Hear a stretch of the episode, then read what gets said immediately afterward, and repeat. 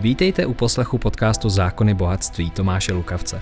Tentokrát v rozhovoru s hostem na téma, které jste si zvolili v mé uzavřené komunitě. Tato stopáž pochází z živého vstupu na facebookové stránce Zákony bohatství. Doufám proto, že i přes horší kvalitu stopáže v ní naleznete poklady, které jinde nenajdete. Já vám všem přeju krásný dobrý den. Pokud sledujete ze záznamu, tak třeba i večer. Vítám vás tady na stránce Zákony bohatství na blogu. Pokud mě vidíte poprvé, tak jsem Tomáš Lukavec, autor tohoto projektu. A jak vy víte, tak to u nás eh, funguje neformálně. Zvu si osobnosti a lidi, které vy sami nominujete v uzavřené skupině na Facebooku Zákony bohatství. Tentokrát zde mám hosta, pana profesora Jaroslava Flegra. Já vás tady vítám, pane profesore, dobrý den. Dobrý den. A jak to dneska bude fungovat? No, jak už to znáte, vy pokládáte otázky, já tady moderuji, takže já vás poprosím, jestli máte jakoukoliv otázku, tak ji rovnou dávejte do komentáře. Já se pokusím vyzobávat ty nejzajímavější, tak aby se neopakovaly otázky. Pokud sledujete ze záznamu, tak uh, samozřejmě máte tu výhodu toho, že vidíte celek a můžete se kouknout na všechny ty odpovědi naraz. No a co bych já řekl ještě k úvodu, tak já si dovolím stručně vás představit, pane profesore, i když vás lidi předpokládám znají. Pan profesor Jaroslav Flegr je český biolog a vysokoškolský pedagog, který se ve svém výzkumu zaměřuje na biologickou evoluci, zejména pak v oblastech etologie, evoluční parazitologie a evoluční psychologie. Vidíte, jak se mi to krásně podařilo. Jste autorem teorie zamrzlé evoluce a dalších věcí, jste několikrát nominovaný na významné ceny v oblasti vědy. Mezi širokou českou veřejností se stal známým v roce 2020, kdy se v médiích opakovaně vyjadřoval k epidemii COVID-19. Mnohé z vašich předpovědí se však ukázaly jako milné. To je napsáno na Wikipedii. Je tam toho mnohem více. Já si myslím, že není potřeba uh, to tady jako číst, to by bylo na týden. Ještě předtím, než se do toho pustíme, pane profesore, tak já chci říci, že trpím nějakou novou mutací, kterou jsem nazval Rýma. Takže já tady občas budu možná smrkat, tak eh, když zmizím z obrazovky, tak vy i diváci, ať víte, že prostě smrkám. Pan profesor řekl, že to tady zvládne celé, dneska možná až do konce. A, a eh, já se vás rovnou hnedka v úvodu zeptám, než se pustíme do otázek. Jak se máte a jak se vám daří? Tak, mám se dobře a očekávám, kdy se nakazím omikronem. Ne, jsem po třetí dávce vakcíny, takže eh, nevím, myslím si, že se nakazím až tak koncem, koncem ledna, to se už nakazí každý. Máte to takhle spočítaný. jo, jo, to tam mám naplánovaný. Hmm. Ne, rád bych se tadyhle nákaze teď v lednu a v únoru vyhnul. Budu se snažit nevycházet z domu, a, e, protože budou přeplněné nemocnice, nebo prostě bude to komplikovaný. A, jako nakazí se asi každý, ale bude lepší, když se člověk eh, jako nakazí mimo špičku. Tak myslím, že o těchto věcech se budeme dneska bavit, pane profesore, že lidi budou pokládat otázky. Eh, já už tady jich několik vidím. Ještě předtím se vás zeptám. Eh, ta debata ohledně vašich výroků je poměrně velká, obzvlášť třeba na Twitteru nebo na dalších sociálních sítích. Setkáváte se vy občas třeba na ulici, když jdete městem eh, s tím, že vás lidé zastavují a konfrontují vás třeba s něčím, co říkáte? Nebo eh, máte takovou zkušenost, nebo to prostě normální, jako obyčejný, že se vás nikdo nevšimne?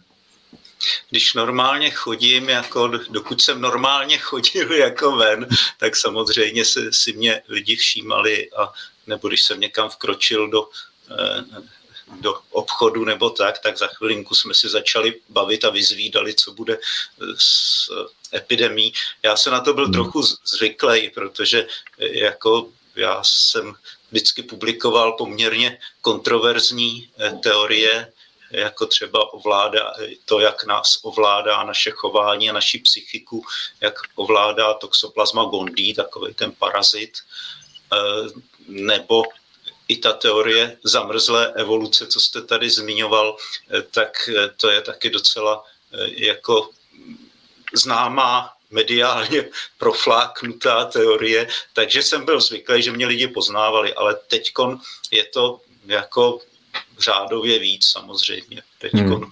prostě těch, těch kontaktů je mnohem víc. Mm-hmm. A musím teda říct, na rozdíl, od, eh, na rozdíl od kontaktů na Facebooku a diskuze pod mýma článkama nebo pod rozhovorama, tak většinou v podstatě vždycky ten kontakt byl příjemný, s, jednou výjimkou, kdy mě kdo si fyzicky napad, ale jinak mě jako potkalo strašně moc lidí a všichni v podstatě na mě byli hodní a děkovali mi a chtěli si se mnou povídat, takže to bylo docela příjemný. No. Hmm. Horší je prostě, že tu a tam člověk může potkat nějakého blázna, který si neuvědomuje, že není na Facebooku, ale v reálném světě. Já chci doplnit, pane profesore, že uh, především pro diváky, vy můžete dole diskutovat, můžete debatovat, můžete psát své komentáře. Já budu vypichovat především otázky, takže klidně pište svoje otázky tady na pana profesora. A uh, jinak, co je důležité zmínit ještě, že tento rozhovor slouží jako určitou inspirací, je to nějakým možná návodem. Uh, k tomu, abyste dál bádali, abyste hledali další odkazy, abyste se dovzdělávali v této oblasti. Chci také zmínit, že každý, kdo nás dneska sleduje, je zodpovědný za své zdraví, takže to je taky taková důležitá věc, co je, myslím si, že v následujících několika týdnech a měsících dobré zmiňovat. A já tady mám hnedka první otázku na vás, pane profesore. Jak se cítíte jako propagátor experimentu? Jste ochoten nést následky za újmy na zdraví, které lidé díky VAX mají? Proč tečkovat, když se nemoc u 99% vyléčí bez, bez lékařské pomoci? Ptá se Vendula Smolková. No, Vendula Smolková má špatné informace. Nemoc se teda v 99% nevyléčí bez lékařské pomoci. Aspoň nějaká drobná intervence je potřeba spíš v desítkách procent případů. E, problém jsou ty, který se neobejdou bez té intervence a e, problém jsou ty, který se ne, ne, obejdou bez té vážný, eh, jako nějaký opravdu eh, hodně zásadní intervence. Eh, prostě musíme si pořád před, uvědomit, že většinu času, co tady s náma už ty dva roky ten vir je, tak 2% z těch lidí, kteří jsou vytes, vytestovaný pozit, jako pozitivní, tak 2% z nich umřelo. Takže to není žádná legrace. Ve skutečnosti teda nakažených jich bylo o 30, možná o 40% víc, ale ne, rozhodně ne o polovinu. Jo? Takže eh, v těch, co se nakazej, a my o nich třeba nevíme, když je tam připočtem, tak pořád zhruba něco kolem 1% z těch lidí umře. Eh, zhruba 10% si nejspíš odnese, eh, odnese vážný zdravotní důsledky na celý život. Takže je potřeba jednak očkovat kvůli tomu, aby jsme zachránili tadyhle ty uh, velký, velký podíl lidí, který, uh, který uh, jako by to těžce odnesli na zdraví. A dál je potřeba očkovat kvůli tomu, aby jsme stlumili tu infekci. Jo, aby, aby nám nehořela. Jo, spousta mladých lidí, eh, když se nakazí, tak, eh, tak jako jim to nevadí, ale oni živějí oheň, z kterého ty plamínky tu a tam přeskočí na nějakého toho seniora a toho zabijou, anebo prostě zmrzačej. Takže to je ten důvod, proč je potřeba očkovat a e, já jsem, kdybych měl já rozhodnout o tom, jestli nějaká vakcína je bezpečná a jestli se má očkovat a e, jestli se má používat, e, tak samozřejmě e, jako bych si to nikdy netrof. Ale jsem, jsem ochotný se svěřit do rukou institucím, které jsou tady od toho placený, aby posoudili, jestli nějaká vakcína je nebo není bezpečná a jestli v průměru tomu člověku pomůže, tomu očkovanému, nebo nepomůže. Touhletou eh, procedurou ty všechny ty vakcíny, co tady máme, prošly a všechny ty instituce se zaručily za to, že ten přínos těchto těch vakcín je mnohem větší než to případné riziko. Mnohem větší, to se myslí minimálně dva řády, ale spíš o tři řády. Takže když někdo umře eh, na vakcín, tak to je opravdu eh, tisíckrát, no to je to umření, tak to je spíš tak eh, sto tisíckrát. Menší pravděpodobnost, než že někdo umře na ten covid. Jo? Mm-hmm. Takže tyhle ty instituce to posoudili a já jim věřím. Nemám důvod jim nevěřit. Kdybych nevěřil jim, tak už se nedá věřit opravdu ničemu. Pane profesore, já trochu navážu, protože čtu ty komentáře tady uh, od lidí. Uh, probíhá stále taková ta debata ohledně možných vedlejších účinků a je pro vás, uh, protože stále třeba nemůžeme úplně s naprostou stoprocentní jistotou říci, co to třeba udělá za pět, deset let co to, to, to si můžeme teďka právě přiznat. A není třeba takovéto tvrzení, to, že to je stoprocentně bezpečné určitým způsobem na hraně a může být jednoduše napadnutelné na základě této teze, a, protože to je třeba to, o co, do, co, do čeho se opírají kritici. A ani ne tak do toho faktu, že tam existují třeba nějaké vedlejší účinky, ale do toho faktu, že se tvrdí mediálně a marketingově, že tam je ta stoprocentní bezpečnost. Jak vy to vnímáte?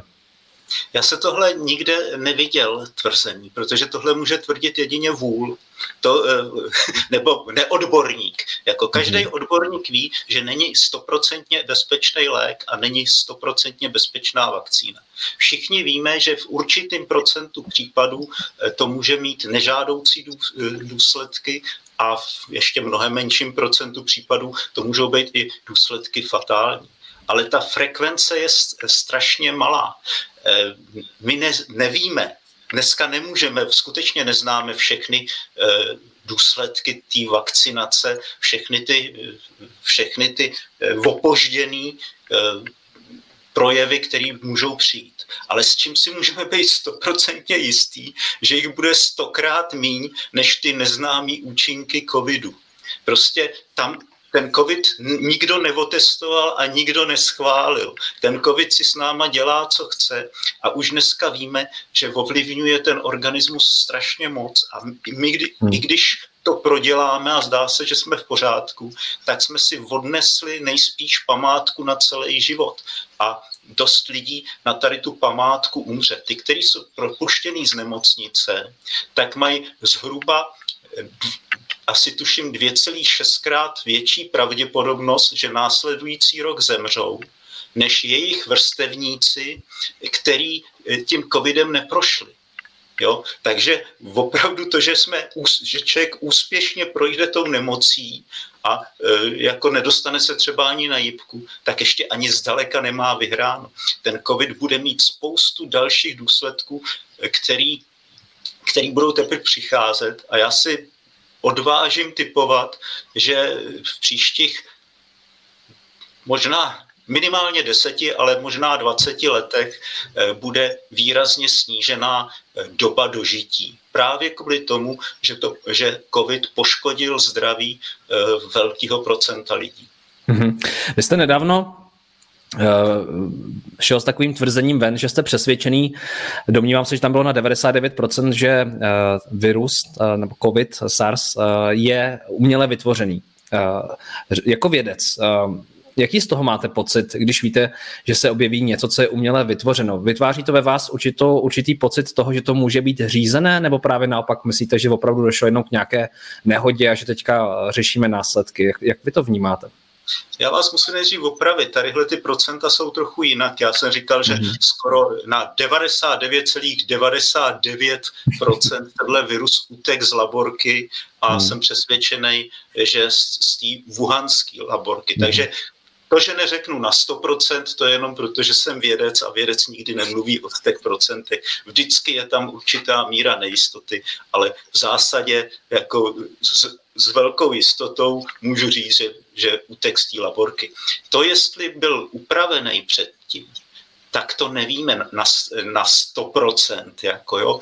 E, ta pravděpodobnost je docela velká, protože víme, že v téhle laborce dělají pokusy, e, dělají projekty, který, který vlastně spočívají v úpravě toho viru a ve zvýšení jeho mm, jako infekčnosti. Zkusej prostě, tam by, co by mohlo způsobit, že by ten virus se stal nebezpečným. Takže opravdu v téhle laborce a v celé řadě dalších laborek po celém světě eh, se tyhle ty výzkumy dělají eh, pod hlavičkou toho, že se připravujeme, kdyby přišel, eh, přišla pandemie, tak aby jsme věděli, jak se bránit. Ve skutečnosti z velké části eh, je to teda opravdu vývoj nějakých biologických zbraní, nebo prostě jsou to kroky k vývoji biologických zbraní. Takže tady to umějí. Ale jestli, jestli teda tenhle ten COVID, zrovna, eh, tenhle ten SARS-CoV-2, jestli byl upravovaný, tak to nevíme a je klidně možný, že se to nikdy nedozvíme. Ale že utek z té laborky, to víme. Rozhodně to nebylo tak, že by ho vypustili úmyslně. To by byly prostě naprostý blázni. Kdyby ho chtěli vypustit úmyslně, tak ho nej, s mnohem větší pravděpodobností vypustějí tady v Praze nebo prostě někde jinde a ne za dveřma svého vlastního výzkumáku, aby ukázali, aby na sebe aby se prozradili, že to udělali tam, prostě vypustili by to jinde. Takže v tomto směru mají Číňani stoprocentní alibi. Určitě teda to nebylo úmyslné vypustění tohohle viru, ale uteklo jim to. Prostě někdo se nakazil, kdo s ním pracoval, vylez ven, projel se metrem a nakazil e, jako deset lidí a to už se začalo, to už se, tím už se to začalo šířit. Mm-hmm. Zeptám se vás jako vědce. Eh, říkáte nějaký určitý únik. Lze takhle k tomu přistupovat? Eh, abych vám řekl, kam tím mířím. Dopady jsou v řádech miliard, spoustu lidských životů, eh, velká debata nad vedlejšími účinky a tak dále, ať už nemoci nebo právě nově vznikajících teček. Ty škody jsou nevyčíslitelné. Je to podle vás důvod k tomu, aby se, jsme se třeba jako společnost odloučili trochu od té politiky a toho, co se děje a zaměřili se už konečně na, na to, jako dohled nad těmi vědci a nad tím, že by se to nemělo v dějinách opakovat. Jaký, to, jaký to máte pocit, když to na tom odvětví pracujete několik let? Já přímo nedělám v molekulární genetice, takže eh, jako mě se to netýká, já, já skutečně nebezpečný pokusy nedělám. Ale myslím si, že by tohle mělo být strašně přísně regulovaný a když jsem teď trošičku v souvislosti s covidem teda zapátral, co se dělá za pokusy a v jakých podmínkách se ty pokusy dělají, tak mě ty zbytky vlasů, co tam ještě mám, začaly prostě vstávat. Ono tohle opravdu by mělo podléhat naprosto přísný regulaci a takový, aby si ten stát nemohl udělat sám dát výjimku. Ona tady byla nějaká smlouva nebo nějaký regulace, který tadyhle ty pokusy vlastně zakazovaly, ale eh, americká vláda, nebo já nevím, jestli to neměl přímo eh, Trump v gesci, tak eh, tady to uvolnila. Jako jo, dala v tomu výjimku, ale to není možný. Tady by měl být nějaký mezinárodní orgán, který by tohle všecko měl evidovat a ten by eh, za velmi přísných podmínek tu a tam mohl dát určitým, uh, určitým institucím v nějakých spolehlivých zemích, určitě ne v Číně, výjimku a pod nějakým velmi přísným dohledem by eventuálně takový pokus nebo taková studie tam mohla být dělaná, ale já bych dal úplný embargo. Prostě tohle opravdu je nesmysl, to si, tohle je opravdu hraní si s ohněm, to nás nestálo miliardy, to nás stálo prostě biliony a ty škoda na těch životech, eh, to je nenahraditelné. Hmm. Doufejme, že se z tady toho poučíme a že teda to bude nějak velmi přísně regulovaný do budoucna. Hmm. Lucie Onderová se ptá, dobrý den, dotaz. Proč nejsou lidé varovaní před syndromem ADE při dalším boostru? Děkuji. Hmm, co je ADE? pokusím, to, uh, pokusím se to vygooglit. Ne, ne. Antibody Dependent Enhancement. Uh, asi nějaké... Jo Rozumím, rozumím. Tomu, čemu se v Česku říká eh, ten eh, antigenní hřích, nebo antibody, no, myslím, že tak.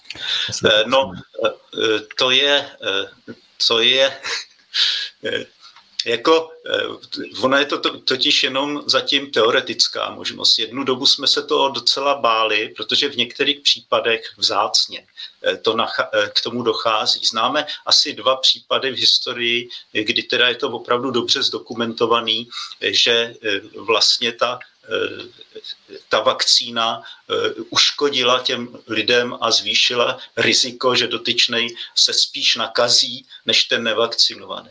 Je to strašlivě vzácný na to, kolik teda těch vakcín už bylo eh, vyzkoušený, eh, tak, eh, tak se to ne, neděje se to běžně, ale stát se to může a v tady tom případě se to nestalo naštěstí. To už víme stoprocentně, protože málo která vakcína byla tak dobře otestovaná jako ta vakcína proti covidu, protože tím už bylo eh, vlastně navočkovaná naprostá většina, většina lidí na planetě už je navočkovaná a tam už by se takováhle věc projevila. My víme, jak eh, výrazně snižuje vakcína riziko nákazy, a jak ještě výrazněji snižuje riziko nějakých vážnějších, eh, vážnějších příznaků té nemoci. Takže to, ta, tohle, tohle nebezpečí se nenaplnilo, ukázalo se, že tady problém není. Může být problém jinde. Jako jo, a o tom se mluví míň. Já nevím, jestli to mám z těch otázek, co jsem zatím viděl, tak, jsem, tak vidím, že jsou tady spíš eh, velký odpůrci očkování než příznivci já vás nakonec přesvědčím. Nepřesvědčím, je mi to jasný, ale tak si to aspoň poslechněte. Takže nevím, jestli tohle mám úplně jako říkat. Já se bojím jiný věc. Já se bojím, že ty e, vakcíny směřují proti tomu e, spike proteinu a vážou se na něj, ale tím pádem se budou vázat i na nějaký přirozený eh, molekuly eh, v těle, který eh, spike protein se váže na receptor něčeho. A když, když tam dáme něco, co, má, co, co je komplementární k tomu receptoru, tak je možný, že se to bude vážit i na, vázat i na to, co, co se mělo vázat na ten receptor přirozeně v těle. A to může být taky ten důvod, proč jsou takové nějaké změny třeba v chování a podobně. Jo, a hmm. proč teda opravdu ty reakce na to, na to očkování jsou někdy docela silný. Jo, takže ne všecko zatím víme, ale můžeme si být po, po té, co se navočkovalo tolik lidí, kolik se navočkovalo, tak si můžeme být jistý, že ty výhody těch vakcin mnohonásobně převažují nad těmahle rizikama. A jak už mhm. jsem zmiňoval, může se projevit něco v budoucnu, ale ta pravděpodobnost je o dva až tři řády, bych spíš řekl o tři řády menší, než že se projeví nějaký další opožděný eh, vedlejší příznaky té nemoci toho covidu. Miroslava Sehnalová se ptá, proč si myslíte, pane profesore, že se nakazí každý? Tady asi Mirka navazuje na Omikron.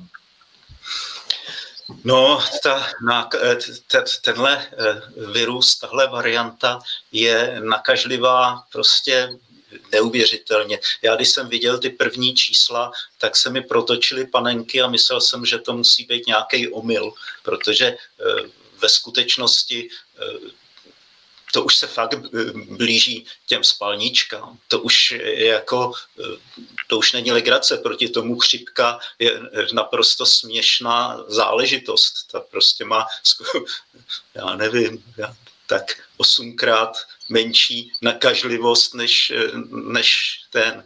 No a co je, kdyby, kdyby byla jenom ta nakažlivost, ale velký malér je, že Omikron ignoruje imuni, imunitu proti těm předchozím variantám a imunitu proti eh, vakcíně. Prostě to už musí být dotyčný naočkovaný těma třema dávkama a potom je ze 75% chráněný proti infekci. On je ještě strašně moc chráněný proti uh, těžkým příznakům. To je v pořádku, tam to ne, ani moc nepokleslo.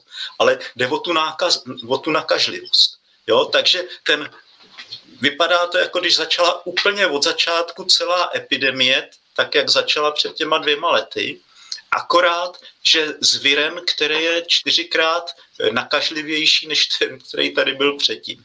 Takže je velká pravděpodobnost, že se s tímhle virem nakazí v podstatě každý. Pakli nepřijde ještě nějaká varianta, která bude ještě o kousek nakažlivější. Jo, ale to mně nepřipadá pravděpodobný. Myslím si, že ne, že tohle opravdu je e, velmi výjimečný a dřív nebo později se nakazíme každý.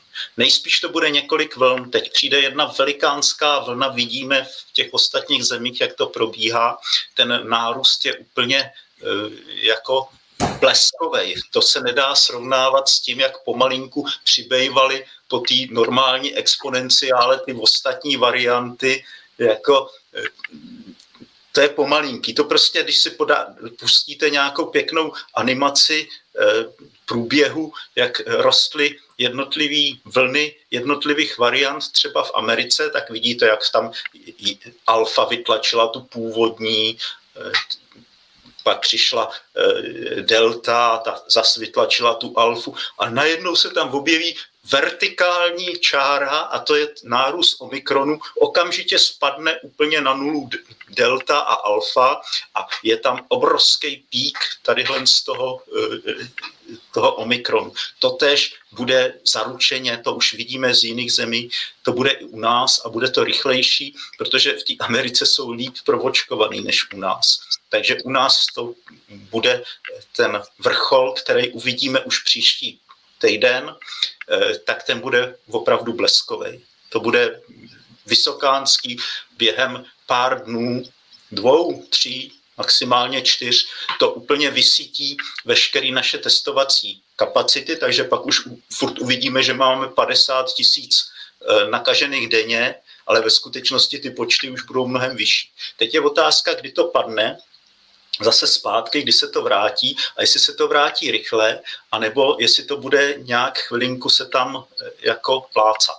To zatím neví, nevíme. Eh, my o tady tom viru a vůbec o virech zřejmě víme relativně málo, protože se zdá, že tam je nějaký jiný jev, který zatím virologové nepopsali, a to je nějaká dočasná imunita, která není zprostředkovaná protilátkama a nevíme, kterýma, eh, jakým mechanismem zprostředkovaný je. Protože když necháme rozjet, aspoň zatím to tak bylo třeba s tou deltou, tak eh, ve státech, kde teda eh, to nechali rozjet a nezavedli přísný lockdown, kterých teda pár taky bylo, tak se jim to taky zlomilo.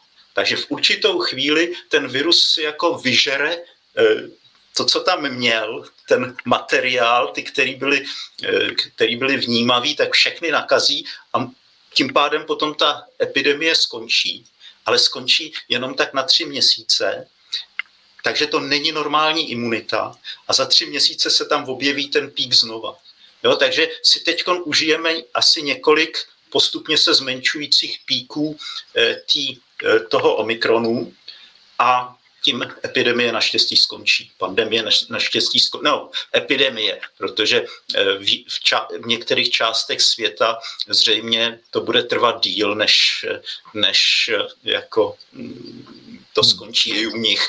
Ale v Evropě si myslím, že e, příští podzim už bude v pohodě. Jo? Takže teď každý se nakazí, každý dostane tady tu definitivní tečku toho omikronu, ale je důležitý, aby předtím byl uh, jako navočkovaný, jo? protože uh, bude chráněný proti těm těžkým a i těm středním e, důsledkům toho, e, toho covidu. A ku podivu nejvíce to, e, nej, nejvýhodnější je to právě pro ty mladý nebo pro ty lidi středního věku. To, ten senior, když se navočkuje, tak je taky dobře chráněný, ale jenom asi tak proti těm těžkým věcem, tak já nevím, já nevím, pětkrát, čtyřikrát, pětkrát. Ale ty středního věku a mladý, tak tam ta ochrana je třeba, já nevím, šestkrát, sedmkrát víc chráněný, než když se nenavočkuje. Takže u nich je to riziko těch těžkých příznaků malý, ale ta vakcína je chrání proti ním mnohem líp než teda ty starý lidi. Takže důležitý opravdu být navočkovaný a pak se nakazit e, omikronem. A nakazit se mimo tu vlnu, eh, mimo, eh, mimo tu špičku, kdy teda bude nakažený skoro každý, tady v té první vlně, nebo prostě bude velký procento lidí nakažený, takže spousta těch nemocnic bude zahlcená, nebudou jezdit sanitky a takovéhle záležitosti. Počkejte si s tím, kdo se chce nakazit, počkejte si s tím až na nějakou tu další vlnu a nejlíp na to období mezi vlnama, ale tam zase bude docela těžký se nakazit. Hmm. Pane profesore, tady čtu některé komentáře, které jsou aktuální v té směsici, tak já je tady jenom vypíchnu. Někteří imunologové a další kritizují právě ten tlak všeobecně společenský na, tu, na to tečkování v aktuální situaci, kdy čekáme na nějaký jako omikron. Jejich, jejich argumenty vychází z toho, že ta daná tečka není přizpůsobená té nové mutaci a že proto ten tlak je nemístní a že se zbytečně občané poškozují, zbytečně se ekonomika ruinuje. Eh, jak vy tohleto vnímáte, tento argument? No, já si myslím, že proti Omikronu není možný udělat eh, vakcí takhle. Výrobci tvrdí, že ji nestihnou včas. To mají samozřejmě pravdu. Eh, ten Omikron proletí tím světem tak rychle, že prostě Moderna říká, že to stihne do podzemku, do podzimu udělat tu vakcínu. Pfizer říká, že to zvládne teď ještě někdy do března, ale to už přijdou s křížkem po, po funuse. I kdyby se jim to povedlo, tak eh, teda tomu Pfizeru, Moderna to už je úplně pozdě. Ale i kdyby se to povedlo jako Pfizeru udělat do těch třech měsíců, tak rozhodně ne, jich nevyrobí dostatečný počet tý, těch vakcín, aby se ochránili. Takže, opra, takže to je jeden důvod, proč eh, jako eh, nemůžeme čekat na, ty, eh, na vakcínu, která, která bude speciálně proti omikronem, omikronu a musíme použít to, co máme. Druhá věc, a to nevědí nebo aspoň neříkají ty výrobci, ale ono je bohužel, myslím si, že proti Omikronu ani takováhle vakcína udělat nepůjde, která by zabránila nákaze. Eh, Omikron je hrozně rychlej. Ten se, když se nakazíte, tak během jednoho dne eh, už, už se namnoží a už eh, jako ten organismus obsadí. Tý deltě to trvalo, řekněme, já nevím, čtyři dny nebo něco takového. Jeden den je hrozně málo pakli zrovna nemáte vysoké hladiny protilátek a tyček má povočkování jenom několik málo měsíců, tak se stejně nakazíte. Jo? Prostě to je ten důvod, proč ty vakcíny nebránějí proti nákaze. Protože my se navakcinujeme, máme několik měsíců eh, docela vysokou hladinu protilátek, takže jsme chráněni i proti nákaze. Ale potom protilátky eh, padnou a už tam zůstává jenom ta druhá obraná linie, která je důležitější. To jsou ty, ta, ta buněčná imunita. Plazmatické buňky, které sedějí eh, v kostní dřeni, tak ty jsou během tří, čtyř dnů schopný se začít množit. Ne, ty se nemnožejí, ale začnou produkovat obrovské množství nových protilátek. Jo, ty jsou připravení a ty nás právě chránějí potom opravdu proti těm vážným důsledkům. Ty zastavějí tu nemoc, ty prostě zlikvidují tu nemoc, ale nákazu eh, nestihnou, protože ty nastupují až ten třetí, čtvrtý den. No a to už je na Omikron pozdě. Jo, takže jsem si jistý, že proti Omikronu nebude protilátka, která by zabránila nákaze. Jo, eh, vakcína, která by zabránila nákaze. No, ale to nevadí, nebo není to tak velký neštěstí. Jo? Opravdu ty, ty vakcíny, které máme, tak zabraňují vážnému průběhu nemoci a zabraňují smrti. Prostě tohle je v podstatě důležitější než e, vakcíny proti, proti nákaze. Prostě důležitý je, aby ty lidi nebyli těžce poškozený tím, mm, tou nemocí a neumírali na tu nemoc. A na to stačí ty dosavadní vakcíny, které máme. Mm-hmm. Já jsem se právě na to vás chtěl zeptat, pane profesore, protože na jednu stranu vlastně, eh, že eh, ten Omikron nelze vytvořit nějakou vakcínu, nebo aspoň ne v takto rychlém sledu a zároveň je tady stále ta debata o tom nechat se tečkovat tím, co máme. Jo, jestli to trochu nevyvolává ten pocit, že honíme vítr a snažíme se ho chytnout za límec. Jo. A jestli nejsme teďka v nějaké fázi toho jako nekonečného běhu za ničím, i když ty mutace, i, ty, i ten vývoj těch virů bude rychlejší, než samotný biznis, než ta, než ta výroba. Jo. Ne, ne, jako teďko, jestli byste někdo chtěl investovat jako do, eh, do akcí těchto těch firm, tak to buďte opatrný, protože eh, covid už má na kahánku. Jako eh, nebude to neustálý jako vymýšlení nových no, a nových vakcín a vznik nových a nových mutantů. On ten, on ten virus má trošičku svázaný ručičky nebo spike proteiny, nemůže si dělat, co chce. On prostě může ten spike protein měnit trochu. Jako jo, a tak utíká těm protilátkám, které vznikají eh, kvůli eh, účinkem těch současných vakcín. Může jako chvilku kličkovat, ale nesmí se, nemůže do nekonečna, protože by se změnil moc, ten jeho spike protein, a už by se nevázal na ty naše buňky, na ty receptory na našich buněk, na našich buňkách, eh, pomocí kterých proniká do těch buněk. A to už se stalo teď hlupáčkovi Omikronovi. Eh, změnil si ten spike, je to výborný pro něj, jako že se rychle v těle namnožit a tím pádem je mnohem, eh, mnohem jako infekčnější, ale už se nemůže dostat do buněk v našich plicích, v alveolách.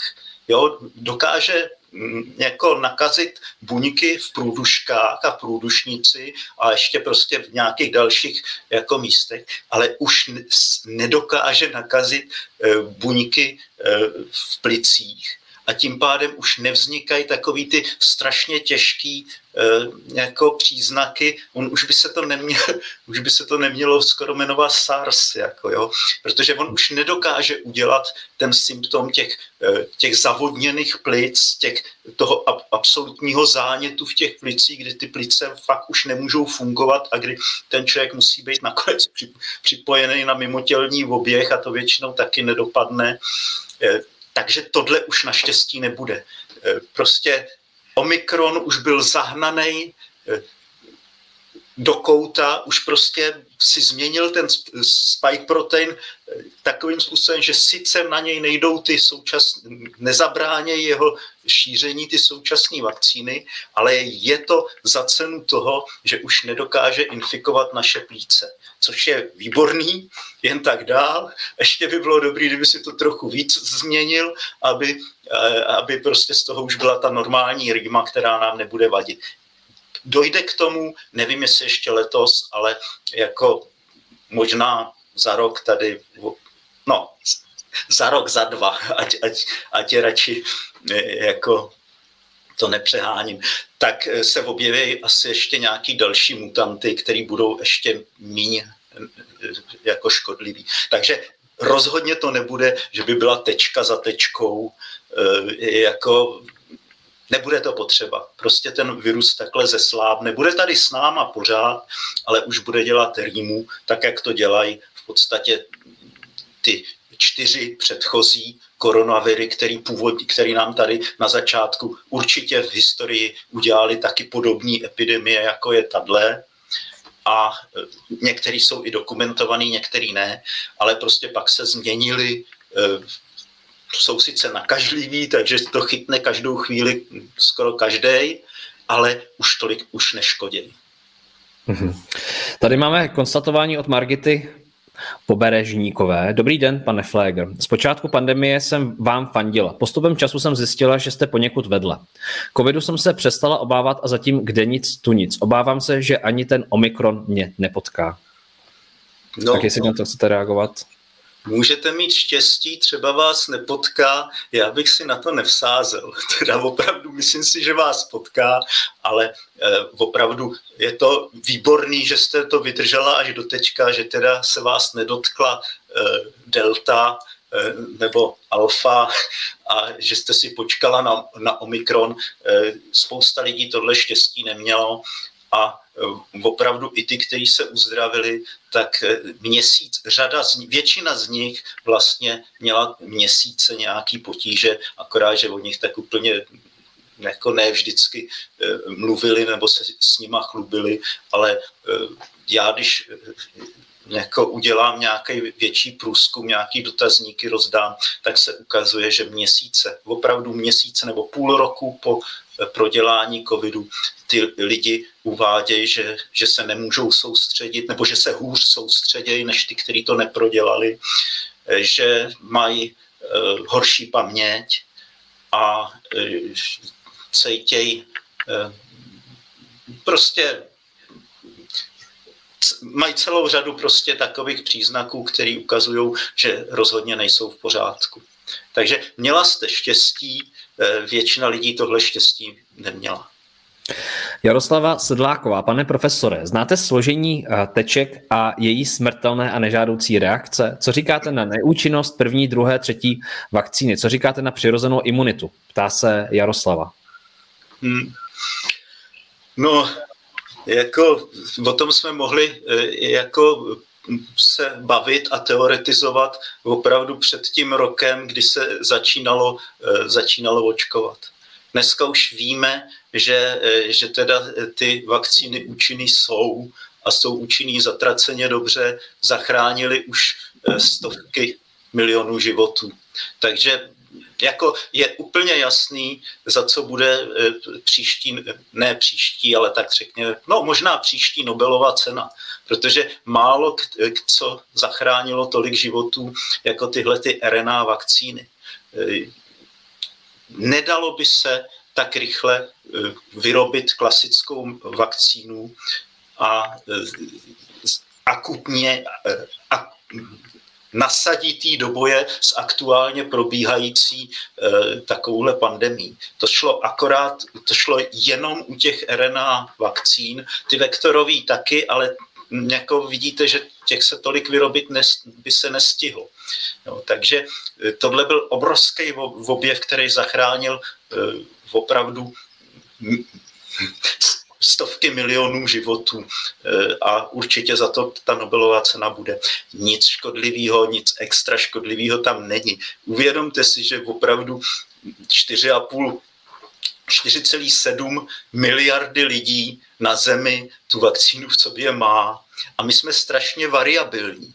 Takže některý z těch 4,7 miliard by se u nich ty nežádoucí, ty, ty opravdu hrozný, smrtelný příznaky, nebo jak jste o nich mluvila, eh, by se projevily eh, už dávno. U někoho třeba za 10 let, u někoho za 20. Ale když se navočkuje 4,7 miliard, tak u některých by se to už objevilo teďko. Neobjevilo se nic takového. Opravdu eh, dneska už ta vakcína je velmi dobře od, eh, podzkoušená a víme, že nic takového tam není. Eh, jinak tahle vakcína bude znamenat, tyhle vakcíny budou znamenat průlom v léčbě celé řady nemocí. Tím nemyslím infekční nemocí, ale myslím tím takové věci jako rakovinu nebo neurodegenerativní choroby. Prostě myslím, nejsem si jistý, že to, nevím za kolik let to vyrovná ty ztráty, které jsme na životech, které jsme utrpěli eh, kvůli covidu, ale za nějakou dobu eh, ty přínosy tohodle, téhle epidemie převážejí nad, eh, nad těmahle velký, velkýma ztrátama. Právě kvůli tomu, že to posunulo eh, lékařství strašně moc dopředu. Prostě RNA vakcíny e, změnějí e, medicínu. Hmm. A Pane... to, to je hypotéza. Říkám, není to jenom hypotéza. Vím, že už v současné době probíhá eh, řádově několik stovek eh, klinických pokusů, kde se opravdu ověřuje použití těchto RNA vakcín právě třeba v onkologii a nebo v neurologii a v podobných věcech. Mm-hmm. Já jsem chtěl právě, pane profesore, podotknout, jestli nejsou vaše tvrzení příliš odvážná v kontextu toho, že budeme čekat ještě třeba několik let na to, co, co, co jako věda nám ukáže. Nebylo by to vůbec poprvé, co třeba lékaři a věci se mílí. Teďka uvedu jako příklad trošku jiného soudku, ale jde mi o to pochopit ten princip. Například lékaři věřili 2000 let, že pouštění žilou je výborné, výborný lékařský výdobytek a že to pomáhá danému pacientovi k tomu, aby se uzdravil z dané nemoci. A byli to právě třeba lékaři, kteří za touto metodikou stáli několik let a vehementně ji propagovali a říkali, jak je to úžasné. Až s nástupem nových vědeckých studií a času se ukázalo, že samozřejmě pouštění žilou právě naopak kontra, že škodí danému pacientovi.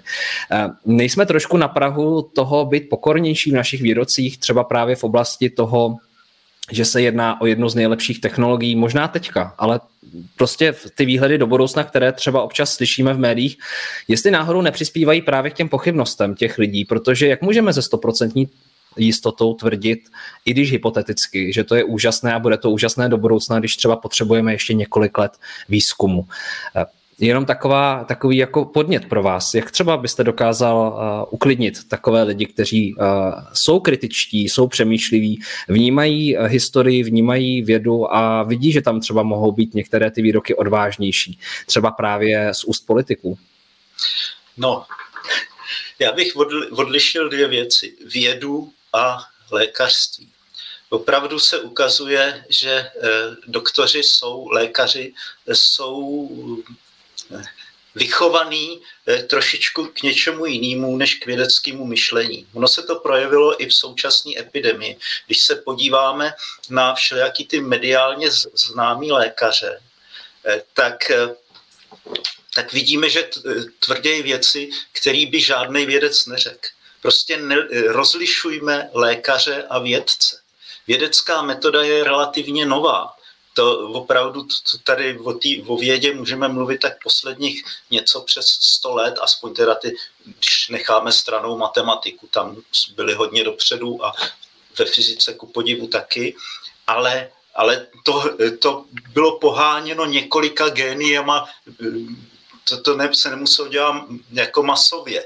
Jako věda vznikla relativně nedávno a velmi brzo ukázala, eh, že spousta právě těch praktik, který používají lékaři, eh, stojí na vodě. Ono, ono teda stojí na zkušenostech a na dojmech těch lékařů, který oni nabidou mm, jako tou praxí. Ale když se udělá opravdu správně pokus, tak se ukáže, že třeba nějaká technika, ať už teda pouštění žilou, anebo eh, to, že, si, že chodí pitvat tamhle eh, doktoři a potom jdou eh, k porodu, tak, tak se ukáže, že prostě tyhle ty techniky, které prostě oni, ty autority lékařský hájili, takže je to nesmysl a že teda vlastně zabíjeli lidi. Tam je lékaři a vědci jsou dva, dvě úplně jiný typy lidí a každý je vzdělaný, vychovávaný k něčemu úplně jinému. E, ten lékař je vychovávaný k tomu, aby věřil tomu, co dělá a aby měl naprostou strašně vysokou sebedůvěru, protože to je to, co obrovským způsobem léčí. Jako já, kdybych šel k doktorovi tak taky půjdu radši k tomu, který teda je naprosto přesvědčený o tom, že to, co dělá, tak dělá správně a e, e, to, protože to pomůže. Jako e, placebo, když si vezmete prášek, jako, který neobsahuje v, v sobě vůbec žádnou účinnou látku, tak 30, v 30% případů vám to pomůže. Jako jo, jenom to, že prostě si vemete nějaký prášek. No a když teda ještě máte toho šamana, toho doktora, kterýmu fakt můžete věřit, teď má ty fousy a teď tak mluví to a je vidět, že teda dělal to celý život, tak to jako ty viry takhle zalejzají někam a, jako to, to lidský organismus je strašně složitý a spousta těch spousta těch účinných, těch účinků, který nám pomůžou, tak jdou přes náš mozek. Prostě my musíme věřit, že se uzdravíme a pak se uzdravíme. Takže ano, lékaři jsou vychovaní tak, že, že fakt pomáhají strašně moc právě tou svou sebedůvěrou. Jenže spousta z nich, jako nebo naprostá většina z nich, podlehne klamu, že e, uvěřej tomu, že jsou neomylní. Jo, protože prostě vidí, vidí jak léčej ty, ty tu a tam teda u někoho se to nepovede, ať se zkusí něco jiného nebo tak, ale oni vidějí, že to funguje, u většiny těch lidí to zabere, takže oni uvěřejí, že jsou neumilní. A když začnou fušovat do vědy, tak je to tragédie. Prostě přečíst si, nestačí si přečíst v tom vědeckém článku eh, jako eh, nadpis a přečíst si, prohlídnout si popis u dvou grafů, eh, ten závěr může být úplně špatný z toho tohle musí, vědci jsou právě trénovaní na to, aby byli skeptici a aby dokázali číst, interpretovat ty data a udělat pokus a zjistit, který pokus opravdu co do, eh, dosa, dokazuje. Takže Věda je čer, čerstvá lidská aktivita a opravdu změnila ten náš život obrovským způsobem. Hmm. Uvědomte si, že před sto lety jako Eh, jsme museli mít deset dětí, aby aspoň dvě se dožili dospělosti. Eh, určitě jste sledovali, znáte třeba eh, v literatuře osudy různých umělců, různých spisovatelů a tak a vidíte, kolik jim umřelo dětí a kolik z nich umřelo mladých na nějakou tuberkulózu nebo na něco takového. To nebylo, že by ty umělci byli nějaký chcípáčci. Prostě byli předtím, než nastoupila věda a, t- a udělala tenhle ten obrovský pokrok, kdy se teda náš život prodloužil více jak na dvojnásobek. Prostě věda je opravdu to nejlepší, co máme a věřit se jí dá. Jako, nevěřte doktorům, ty jsou tady, ty jsou, nebo věřte, když vás léčej, ale nevěřte jim, když vám začnou vyprávět něco o e, ivermektínu a podobně. Eh, pane profesore, pane profesore, pardon, že vám do toho skáču, jen abych nestratil nit. Vlastně v rámci toho, co říkáte, důvěřujeme vědcům. Tady Jaroslava píše, chápu to dobře, že vědci přišli s nějakou tečkou a na základě těch vlastností, které definovali vědci, se udělala reklamní kampaň, kdy se nám podávaly reklamy toho charakteru. Ochrání vás to do roku na začátku to bylo do roku 2025, pak to, jako jsme zjistili, že rok a půl rok, pak se z toho stalo pár měsíců, půl roku. Dneska už třeba se diskutuje o tom, že to ochrání účinně třeba na dva až tři měsíce. Není to trochu v konfliktu s tím, co říkáte, když tvrdíte, důvěřujeme vědcům a spochybňujeme více v nějakém smyslu lékaře, protože právě nebyli to vědci, kteří přišli s tohletou tezí původně eh, ohledně těch teček a my zjišťujeme teďka v procesu a v průběhu na základě výpovědi lékařů, že to třeba tak úplně není. Já to jenom tady navazuju na to, co říká Jaroslava a ptá se vás. Nebyli to vědci, s tímhletím stečkou přišli nějaký reklam, odborníci na reklamu samozřejmě. Vědci od samého začátku věděli, že ty vakcíny, že budeme potřeba převakcino, pře, obnovovat. Teď skoro u každé vakcíny neznáme vakcíny, které by se daly jednou a celý život by prostě člověk zůstal e, jako imunní. Ten imunitní systém nějakým způsobem jako pracuje a e, potřebuje obnovovat, on není blbej. Prostě když se setká, e, imunitní systém není blbej, ten je ohromně sofistikovaný. Prostě když se setká s, jedno, s jedným patogenem, tak on nemůže vědět, jestli se s ním setká někdy do budoucna. Takže neinvestuje obrovské množství energie, nebo spíš teda nevěnuje obrovské množství těch buněk kterých má omezenou zásobu, k tomu, aby z nich udělal ty plazmatické bunky, které tam číhají, až přijde po druhý ten, eh, ten patogen. On neví, jestli přijde po druhý. Teprve, když přichází opakovaně, tak postupně teda víc a víc investuje eh, do té obrany. A to tež, ten eh, patogen, ten virus, ten jako není jednou takhle hotovej, jako to není nic fixního, stabilního. E, to je živý organismus, který s náma neustále bojuje, který v okamžiku, kdy se my navočkujeme nebo proimunizujeme přirozenou cestou, tak on zkouší, jak to obejít. Vyvine si nějaký nový triky, prostřednictvím náhodných mutací. U některých patogenů dokonce to nejsou jenom náhodné mutace, ale má na to přímo mechanismy, aby se změnil eh, tak, aby tu imunitu obešel. Takže přečtěte si na, na, třeba na mém blogu na i dnes, co jsem říkal eh, na jaře 2020, v době, kdy ta epidemie eh, začínala. Přečtěte si, co jsem říkal, jak bude vypadat, eh, jak ta pandemie se bude vyvíjet, co, jak se bude měnit ten patogen a jak se, jak tam myslím, že na jaře jsem ještě nemluvil o těch vakcínách, ale na podzim v září 2020, takže před rokem a půl, už jsem říkal, že se bude muset opakovaně očkovat a to jsme ještě neměli vůbec tu vakcínu, tady ještě nebyla. Půl roku předtím, než se objevily eh, jako vakcíny, eh, tak, eh, tak jsem už říkal, že to bude potřeba opakovaně a věděli to všichni imunologové. To, že prostě některý lékař si mohl myslet, že to bude jinak, já bych dost pochyboval, tak za to teda věci nemůžou.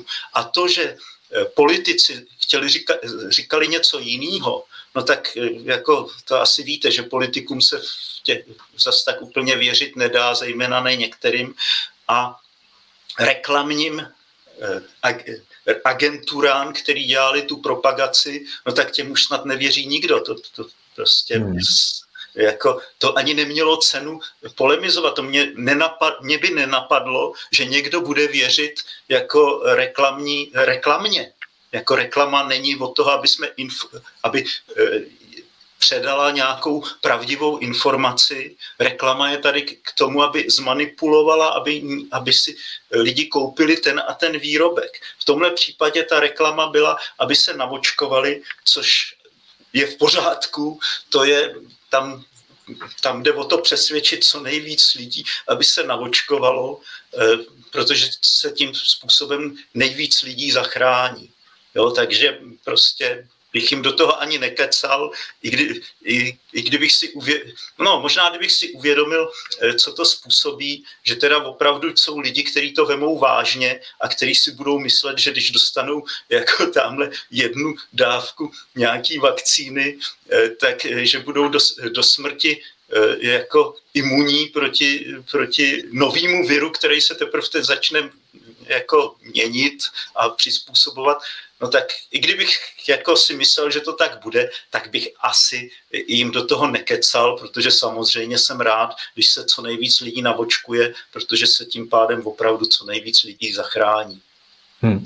Pane profesore, já nemůžu věřit svým uším, co jste právě řekl, protože to je to, co spoustu lidí dneska i zmiňuje právě na sociálních sítích, že ta kampaň, nebo respektive to, co uh, nám zmínil ten marketing a i ty vesměs politici, že tak vlastně dneska není a nefunguje. Myslíte si, že kdyby se třeba propagovala tahle ten nástroj jako tečkování způsobem, který je v souladu s tím vědeckým tvrzením a s tím, co věda věděla, že bude nutné neustále přeočkovávat, že to třeba eh, je stále otázka, že to sledujeme, že bude možné třeba, že bude nutné třeba to dělat každé 4 měsíce a 6 měsíců, že by dneska tolik lidí nebylo naštvaných na tom světě, že dneska by lidi si řekli, OK, já jsem do toho šel vědomě, nebylo mi slíbeno něco, co teďka nefunguje? No, asi, asi je to chyba, no. Je to, pr- je to pravda, že se to možná mělo udělat chytřejc. Jako jo. Já jsem to vždycky tvrdil a opravdu, když si přečtete ty, ty mý predikce, tak jsem od začátku říkal, že, že jako těch eh, že očkování s náma bude a že ty, myslím si, a jo, jsem to tam psal, eh, že jsem přesvědčený, že seniori se budou očkovat eh, v podstatě každý rok opakovaně. Nebude to, že by se museli očkovat každý čtyři měsíce. To je teď v téhle chvíli, kdy teda přicházejí ty nové varianty. Ale rozhodně to eh, bude, že se budou očkovat minimálně ty opravdu seniori minimálně jednou do roka, ty, kteří jsou nějak kriticky ohrožený, tak možná dvakrát. Mm-hmm. lidi středního věku, to bude v podstatě jako s, s, s tou skřipkou, to znamená, tak jednou za dva roky, za tři roky by se měli navočkovat. U té chřipky je to trochu horší, tam se musí častěji, protože ona se mění, ona má segmentovaný genom, takže e, si mixuje, ty jednotlivý kmeny si vyměňují ty geny mezi sebou a tím pádem se musí očkovat e, vlastně člověk jednou za rok by měl. Jo? Ale u koronaviru si myslím, že to bude tak jednou za dva, za tři roky a e, tohle bude trvat, tohle období bude trvat tak deset let, e, možná kratší dobu.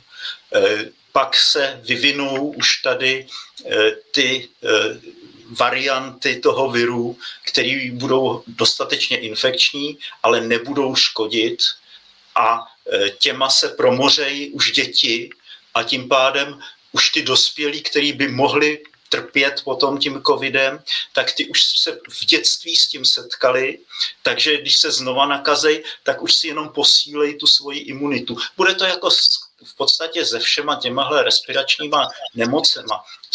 Bude to tak dětská nemoc, budeme mít další novou rýmu, eh, další nový nachlazení nebo prostě virózu, no, eh, která eh, nás bude neustále udržovat jako imunní. Kdyby vymizeli, tady, kdyby tenhle ten kmen vymizel, tak třeba po deseti letech, kdyby se vrátil, tak zase eh, budou ty lidi umírat a budou těžce onemocnění, protože mezi čase jim poklesla ta imunita. Jo, ale říkám, k tomuhle teprve dojdem, eh, v horizontu, řekněme, deseti let, nevím, deseti, řekněme řádově 10 let, ale do té doby se si musíme pomáhat teda tím očkováním, který bude takhle zřejmě pravidelný. Hmm. Mně to nedá se nezeptat a hnedka se dostaneme k dalším vašim otázkám, eh, drazí diváci, co sledujete. Proč se to stalo? Proč, proč, proč to teda takhle marketovali? Proč to prodávali s tím, že věděli, že to nemůžou zaručit? Kde se tohle to vzalo? I dneska... To je to je jednoduchý, jsou blbí. To není nějaký záměr nebo něco takového. Já jsem přesvědčený, že, že opravdu e, si to mysleli, jako, že upřímně si mysleli, že teda to takhle bude. E, jako je... Napiju. Normálně se na to napiju, protože to je. Víte, to jako, jako vy řeknete, jsou blbí, jo, ale koukněte na to, kolik lidí dneska jde do ulic a jsou zklamaný, jsou jako dneska to, co se děje na pracovištích, pane profesore, já to sleduju, když tady zveme různé další lidi z různých odvětví a, to, co se děje na pracovištích, to, co se děje, ten jako tlak a, a ten i vzdor lidí samozřejmě, protože ta důvěra je velmi nízká. Eh, je velmi nízká důvěra v to, co dneska říkají politici a v to, co nám dneska říká právě ten marketing těch eh, třeba teček je to fascinující, že jste tohle řekl pro mě. A já vám za to asi v tuhle chvíli poděkuji, protože to je to, co si myslí hodně lidí a je to škoda, že to tak vlastně ve finále je, protože by to takhle dneska nemuselo být. Já tady navážu Ilonou. Dobrý den, pane profesore. Nemyslíte si, že, ta, že to vaše dlouhodobé strašení může mít neblahé následky pro slabší povahy? Mám na mysli třeba počet sebevražd. Taková osobní otázka na vás. A já tady, pane profesore, navážu i Twitterem, což mi tady psal jeden uh, fanoušek. Třeba jeden z vašich výroků na Twitteru z listopadu, 5. listopadu 2021. Až budou v prosinci lékaři váhat, na koho se dostane ventilátor, měli by dostávat přednost očkovaní. Předčasná smrt tečkovaného i netečkovaného je stejná tragédie. Pozůstalí se však lépe vyrovnají se smrtí netečkovaného. Byla to jeho volba. Cenil si svobody více než svého života. Konec uh, citace. Jak vnímáte zpětně tento svůj výrok? Není to třeba jeden z těch důvodů, proč ta společnost se vyhrocuje, proč se tak uh, jako vede určitá debata a svár? Jak vnímáte tento svůj výrok zpětně z Twitteru? Já si za ním stojím. Já si myslím, že skutečně život eh, toho očkovaného i nevočkovaného má naprosto stejnou cenu. Jako jo, prostě je to úplně stejná tragédie. Ale my se nesmíme omezit jenom na toho dotyčního, který umřel nebo neumřel. Jako jo. My bychom to měli chápat i v širším v, širším, v širších souvislostech. Prostě ten, ten, co, ten zesnulej, ten člověk, který umřel, tak měl partnera, měl, měl třeba rodiče, měl děti a ty budou trpět. A podstatně víc by trpěli nebo budou trpět ty, který, eh, kterým umřel ten očkovaný. Ten, který ne, nechtěl umřít, udělal proto maximum, aby neumřel, třeba i riskoval, třeba nevěřil těm vakcínám, ale fakt chtěl, věřil tomu, že když si dá tu vakcínu, tak Eh, tak přežije. A přesto ta nespravedlnost, to přece jak je možný, že, že teda mě ta příroda nebo ten Bůh sebral te, te, te, teda maminku, jo, to je hrozně nespravedlivý. A v okamžiku, kdy teda máme toho, tu rodinu, toho člověka, který se úmyslně neočkoval a řekl, ne, já to risknu, já přece jsem silný a navíc je pro mě eh, ta osobní svoboda, je to hm, pro mě věc principu. Prostě nelíbí se mi, když mě někdo manipuluje k tomu a já tím pádem, i když vím, že tím riskuju, tak do toho nejdu. Ta svoboda a ta, to nenechat se manipulovat je pro mě cenější. Takže potom ty děti si řeknou, no on neumřel náhodou nebo nepřízní bohů nebo e, přírody nebo z nějakého spiknutí. Byla to jeho volba, on si cenil svý svobody a e, toho, aby s ním nikdo nemanipuloval víc než svýho života.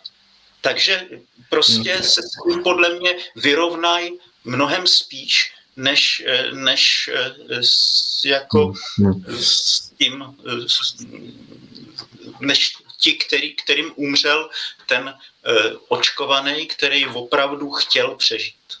Hmm. Myslím Pane si, že prostě nemůžeme se soustředit jenom na ty mrtví, ty jsou samozřejmě vždycky tragédie, ale musíme uvažovat, že po nich zůstaly taky ty pozůstatky. Hmm.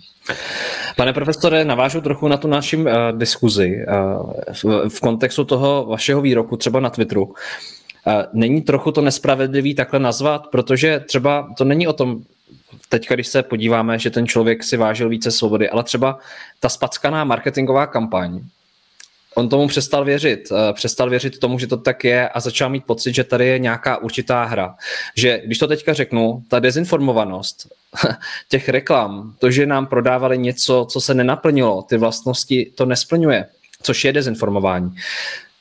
Že ten člověk vlastně na tom, že není méně pro svoji rodinu, že má stejnou hodnotu, jenom prostě, že i oni vidí, i když třeba jsou v tom procesu tečkování, že to nefunguje tak, jak bylo slibováno a mají pro něj respekt a že takovéto výroky, které dneska jsou ve společnosti, jsou právě jedním z těch důvodů, proč lidi dneska se tolik hádají na těch sociálních sítích, v médiích, na internetu. A že by třeba bylo fajn z toho ustoupit a říci na rovinu, třeba právě být v roli politika, teďka máme novou vládu, že by řekli, reklamní kampaň jsme spackali, není to pravda, omlouváme se vám občané? Hmm, to by asi měli říct, jako já si myslím, že ale jako zase, oni to čistě hodějí na ty předchozí politiky, teď tady máme skutečně jinou garnituru a tam ta by to samozřejmě nikdy nepřiznala, ale zase ta společnost řekne, no oni se vymlouvají. Jako jo, to jako to je těžké. Tohle, se, tohle jsou věci, které už se napravit prostě nedají. Tohle to se stalo, je potřeba objektivně vysvětlit, proč, proč teda představa o tom, že, že jedna vakcína nás zachrání před nově vzniklým eh, jedna dávka vakcíny nás, nebo i dvě nás zachrání proti nově vzniklému viru, který se bude měnit ještě navíc, takže je to naivní, tak to bych chtělo vysvětlovat, proč tomu tak je, aby lidi chápali, že to jinak být nemohlo, ale zároveň teda by asi chtělo vědět, kdo tu kampaň vymyslel a jestli se to týkalo jenom Česka. Já nevěřím, že, že takový eh, troubové prostě byli i v jiných zemích a že tam slibovali prostě nes, nesplnitelný, eh, třeba v takové Anglii. Prostě nesedí mi to k tomu. Možná, že jsem naivní, ale já si myslím, že, eh, že t- takhle ne, kvalitní třeba ministerstvo zdravotnictví, tak to máme jenom my. Prostě nevěřím, že by, že by ve ostatních zemí mohli fungovat tak nekompetentně, jako, jako fungují u nás. Hmm. Takže možná, že tohle je opravdu specifický pro nás, ta tečka, a v jiných zemích to tak nebylo a přesto tam ta společnost je rozdělena velmi podobným způsobem, jak, jako je u nás. Takže mo, asi to není ten hlavní důvod, proč e, tady té tragédie společenský, toho, jak nás to šíleně rozdělilo a rozhádalo a velmi často i v rámci rodiny a hmm. tohle budeme žehlit strašlivě dlouho. To bude prostě, to budou roky a roky, eh, strašně to přiživilo takovou tu nedůvěru eh, v občanů třeba ve stát hmm. a eh, nedůvěru třeba vůči elitám. No, hmm. to, je, to je prostě možná, že to bude horší než ty škody na zdraví, který ten virus hmm. udělal, protože se můžou, můžou nastat situace, kdy bude potřeba, aby ty lidi byli sjednocení, aby táhli hmm. za jeden provaz. Jako když vidíme politickou situaci v současné době, tak není to moc růžový. A e, pakli, pakli si takhle nebudeme důvěřovat, tak se může stát, že, že se za pět let probudíme nebo za čtyři roky a nebudeme v Evropské unii. Protože opravdu eh, tohle, eh, když si navzájem nevěříme a když část lidí si bude mm, dělat na just opak toho, co jim řeknou ty elity, tak, se, tak můžeme dopadnout jako uh, angličani ale to bude pro nás mnohem tragičtější, protože opravdu angličani asi si, bude to stát hodně, ten Brexit, ale e, nedá se to srovnat s, s tím, co bychom za to mohli zaplatit my za něco takového. Hmm. Tohle nás k tomu může dotlačit, bohužel. Hmm. Víte, pane profesore, v kontextu toho, co říkáte, mě trochu děsí ta představa teďka některých vlád e, v rámci EU, že chtějí posílit cenzuru, že chtějí posílit boj s určitými lidmi, kteří třeba jenom říkají to samé, co vy, že se něco nepovedlo, že tady byla nějaká dezinformovanost a reklamní a že právě ty lidé, kteří dneska říkají něco obdobného, ale jenom mají nějakou určitou pověst z minulosti, která není třeba úplně příznivě nakloněná eh, důvěřovat elitám v tuto chvíli a jenom pouze jsou zastánci toho, co si lidé myslí. Takže na ní chtějí uvalit takové cenzury, blokovat weby. Už teďka se to mimochodem děje. Mažou se uh, příspěvky ze sociálních sítích, z YouTube. Víte, Nedostáváme se opravdu tímto do takového zvláštního společenského paskvilu. Já vím, že už jste mi odpověděl, ale mě to jenom teďka překvapuje, že já s vámi souhlasím v tom, že ta cesta vede v tom naslouchání a v, tom, v té debatě a v tom prostě říci si některé věci na rovinu, co se nepovedly a zlepšit to. A to si myslím, že je zcela zásadní a budu moc rád, když se to třeba bude dařit právě i politikům, a protože bohužel, ať chceme nebo ne, tak mají velkou moc a, a ta může definovat mnohé v tuhle chvíli. A, takže jenom s tou cenzurou, no možná se k tomu ještě dostaneme dál. Já, já, sám bude, no. Já bych k tomu něco řekl, ale nejdřív jsme, my jsme totiž neodpověděli na, te, na tu předchozí otázku. Aha, aha. Jste, jste tam dal novou, vy jste eh, to malinko posunul jinam, nevíte, co to bylo za otázku. A tam byla otázka ohledně těch teček, myslím si, že tady. Uh, jo, to bylo ohledně těch vašich výroků. Jestli si nemyslíte, že to třeba může jo. některé lidi psychicky, uh, psychicky dostat do nějaké Já deprese? Ano. Myslím, že to je, tohle je docela důležitý. Je, jestli teda opravdu jsem strašil nebo ne, protože strach a e, stres z toho, to, to většinou vzniká z toho, když my nevíme, e, co se chystá. Jako jo, bojíme se neznáma a e, opravdu z toho vzniká chronický stres, který jako může velmi poškozovat organismus. Ale mnohem, já jsem vlastně vždycky říkal, říkal jsem, co přijde. Jo? A vždycky jsem říkal, ano, teď bude takovejhle pík, bude to strašně rychlý, bude prostě víc nakažených, než bude, ale bude to trvat tak a tak dlouho a pak to přestane. Je to zákonitý, že tohle eh, přijde, pak bude ještě teda dva další píky. V zimě vždycky bude se zvýší infekčnost toho viru, ale vykvetou pampelišky, pampeliška reaguje na venkovní teplotu na rozdíl od ostatních kytek, který tady máme a klesne infekčnost a budeme mít zase prostě do podzimku klid. Já jsem vždycky se snažil vysvětlovat, jak to bude a spousta lidí mi říkala, eh, mě psala potom, že teda eh, ano, říkám věci, kterých se bojejí, ale to, že vědí, co přijde, tak je vlastně uklidňuje.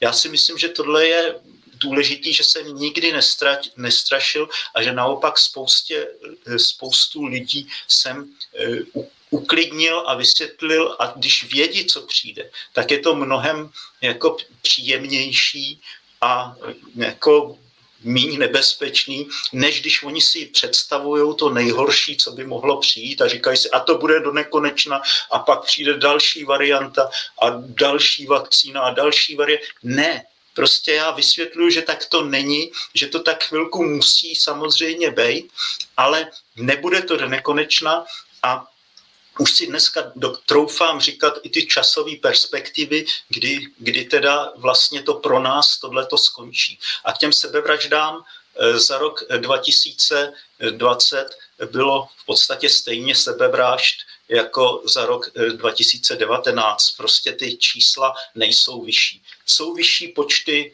psychi, psychiatrických diagnóz a onemocnění, ale opět eh, to je, to je trend, který už tady trvá asi 15 let, myslím, 10 nebo 15 let a eh, ten loňský rok z toho vůbec nevybočoval. Prostě nějak blbneme, jako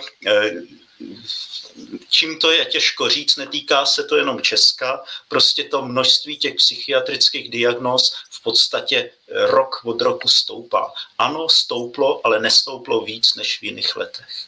Mm-hmm.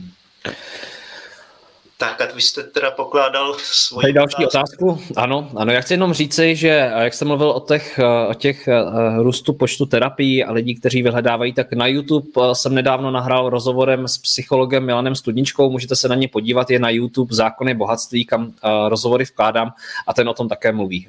Co je teďka riziko a jaká opatření deval, devalvují a devastují psychiku lidí. Uh, Monika Budárková, co říkáte nežádoucím vedlejším účinkům této experimentální tečkovací látky? Jak vysvětlíte lidem, který mají doživotní vážné následky tohoto experimentu, například neurologického rázu, mrtvice, epilepsie, autoimunitní onemocnění, do očkování zcela zdraví lidé. Hlavně nechci slyšet, když se ká cíle spadají třísky. Tak, vaše reakce na Moniku.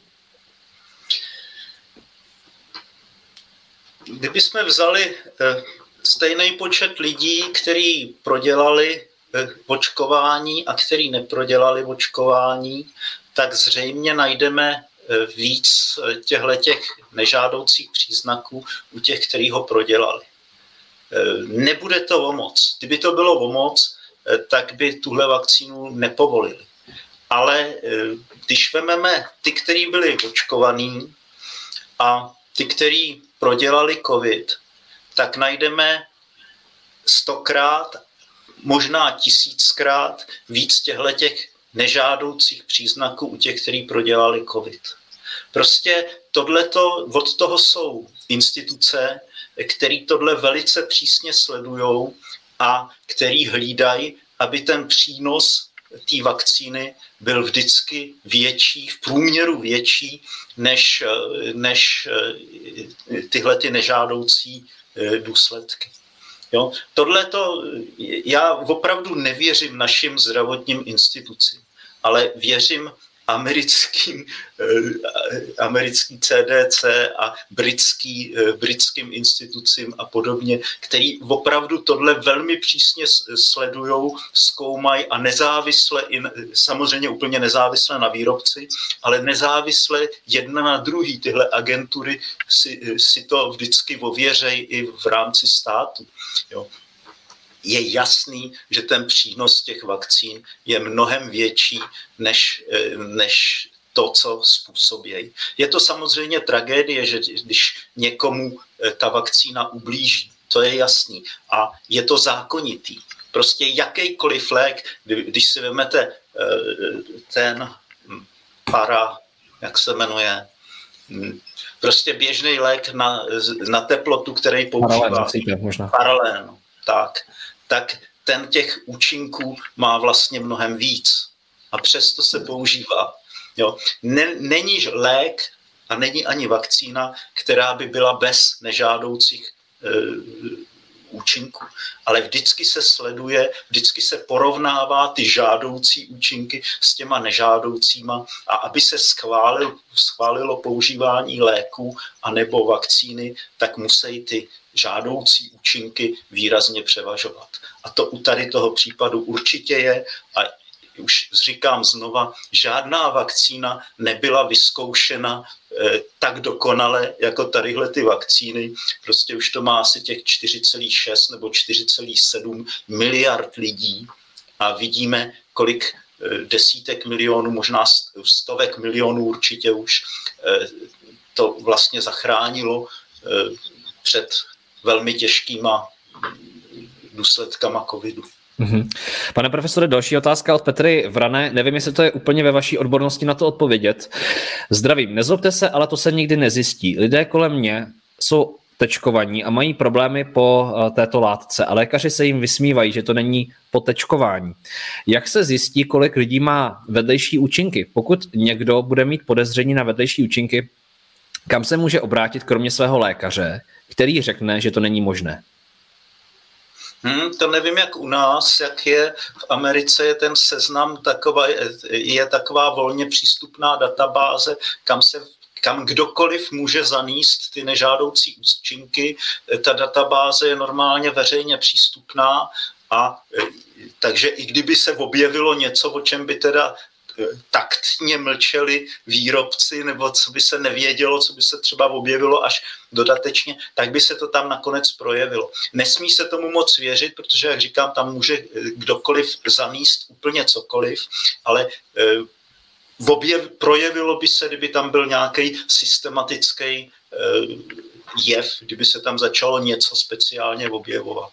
Já si myslím, že tyhle vakcíny opravdu mají poměrně dost účinků a už jsem i vysvětloval, že si myslím, že je to tím, že jsou opravdu proti receptoru eh, toho viru a tím pádem jsou i proti něčemu, čemu se podobá ten receptor toho viru, prostě proti nějaký molekule, kterou máme v těle a která tam plní nějakou funkci. Takže eh, rozhodně si z těch, eh, z těch účinků nedělám legraci. Sám jsem poměrně dost dlouho měl po vakcíně hučení v uč, syčení v uších. Jako, nevím, jestli to, nevím stoprocentně, jestli to bylo potom, protože to bylo i v době, kdy jsem se potápěl, takže to jako není úplně to, ale myslím si, že to mohlo být po vakcíně. No, takže určitě tam nějaký vedlejší účinky jsou, ale e, rozhodně teda Nedá se to srovnat s vedlejšíma účinkama a dlouhodobě přetrvávajícíma účinkama covidu. Opravdu si vemte 10 lidí, kteří prodělali covid a zeptejte se, jak se cítili dva měsíce, tři měsíce, čtyři měsíce poté. Uvidíte, kolik těch vedlejších účinků toho přetrvávání eh, bylo v těchto případech. Nedá se to srovnávat s tou vakcínou, je toho mnohem víc. Hmm. Tady je nějaké konstatování od Randy, pane profesore, eh, nemáme teďka tu výhodu nebo vy, abyste si nastudoval ten daný článek, přes to, co jsem dám, možná jste o tom slyšel. Může nám pan profesor sdělit, v jaké výši jsou mu slíbeny dotace, asi dotace. A dnes vyšel článek, že třetí dávka může poškodit imunitu. Myslí si pan Flegr, že se tito odborníci mílí? Tady je teda odkaz na Nova.cz, zpravuje nějaký článek, čtvrtá posilující dávka, není to dobrý nápad, varuje Emma. Emma, tak jestli jste třeba zaznamenal takovou debatu, pane profesore?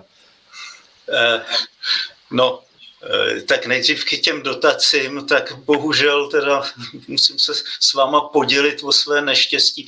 Fakt mě nebyla slíbena žádná dotace, eh, všecko to dělám z pocitu zodpovědnosti a eh, prostě celý život jsem se snažil pomáhat lidem a snažím se pomáhat i teď. Prostě já 25 let studuju epidemie, jako jo, dělám evoluční epidemiologii a Eh, přednáším eh, opravdu o, to, o vývoji pandemí v historii i v současnosti. Předtím jsem řadu let dělal imunologii. Eh, celý život dělám evoluční biologii, takže vím, jakým se způsobem se vyvíjejí patogeny. Takže prostě na tady tu oblast vlastně jsem byl velmi dobře, když to řeknu umírněně, připravený. Prostě myslím si, že v, sice mi za těch 20 let prošlo rukou, eh, rukama poměrně dost budoucích eh, biologů, eh, když jsem je učil evoluční parazitologii právě o těchto těch věcech, ale i tak si myslím, že zatím pořád jsem na evoluční parazitologii v Česku asi největší odborník. Takže jsem se snažil tadyhle tu svoji odbornost dát jako do služeb jako boje eh, s, s pandemí a vysvětlovat zákonitosti eh, pandemie, vysvětlovat, jak, co nás čeká a jak se proti tomu bránit. A dělal mm. jsem mhm. to zcela eh, jako nezištně a opravdu nikdy nic jsem z toho neměl, jenom jsem ztratil strašně moc času. Teď si zase tady třeba povídám hodinu a půl a přitom jsem, ještě ne teda celou, že jo, ale... Ještě ne, pane profesor. ale, ale klidně se najeste, jestli máte, klidně si dejte něco drobného, já dám ještě pár otázek. Klidně si ne, ne byla tam ještě druhá půlka té otázky. Jako, no ona byla, ona byla o tom, o dotacích a pak to bylo o těch věcích. Já se omlouvám, že to jsem začínám dávat otázky víc ve větší frekvenci, protože tady jsou ještě pár, který podle mě za to stojí. A pak tam byl ten odkaz na ty věce eh, na eh, EMU, na, na tom, co je v Nova.cz, že nedoporučí čtvrtou dávku, že... No, to je důležitý. To je důležitý. Uh, to je, já to ještě vyhrabu, já to ještě vyhrabu, vydržte. Ne, já, já si to pamatuju. Jo, dobře. Uh, já jsem neviděl tu novou novou zprávu, ale eh, na to už přišli eh, asi před pár dny eh, Izraelci, který nejdřív teda doporučili čtvrtou dávku, protože zjistili, že pětkrát naroste množství protilátek, jenže zjistili, že tadyhle toho množství zase rychle spadne. To je ten problém, že se to musí dobře odstupňovat. E, to zase imunologové vědí, že nestačí, nejde jenom o počet dávek, ale jde o ty intervaly. Takže prostě ta čtvrtá dávka měla přijít s nějakým velkým odstupem. A když se dá moc brzo, tak to minimálně teda nefunguje. Jo? A mhm. třeba to může i něco zhoršit, ale to nevím, ten článek jsem, ten nový článek jsem nečet. Mm-hmm. Dobře, děkuji za vaše odpovědi, pane profesore, za vaši otevřenost v této debatě. Ludvík Bartoš, to navazuje na to, co jste říkal před chvílí. Je to pandemie, cca 35 tisíc zemřelých na 10,5 milionů lidí, Debatuje se velmi často o tom, jestli to teda je pandemie, není něco, vždycky vyhodí VHOčko jako nějaký nezávislý, rádoby nezávislý jako orgán, teďka se tím řídí státy, jak se jim jako zlíbí, někdy vytáhnout tohle, někdy tohle.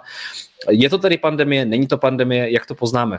Je to samozřejmě pandemie.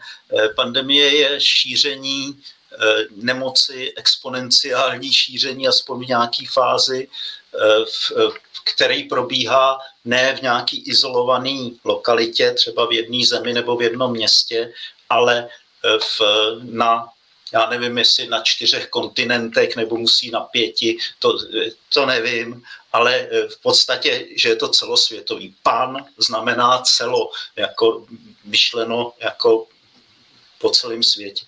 Takže je to epide- pandemie, je každá epidemie, která zasáhne v jednu dobu lidi eh, na planetě, na, ne, nejenom na jednom místě, ale v podstatě na všech místech. Takže je to bez diskuze pandemie z hlediska evoluční, eh, z hlediska evoluční epidemiologie nebo epidemiologie obecně, jestli to splňuje tu nebo onu definici, kterou si zavedli nebiologové, ale třeba nějaký právníci nebo nějaký státní úředníci, to nevím, protože tohle nesleduju, ale z hlediska vědy se jedná o typickou pandemii, ukázkovou, takovou hezkou jsme tady fakt už hodně dlouho neměli.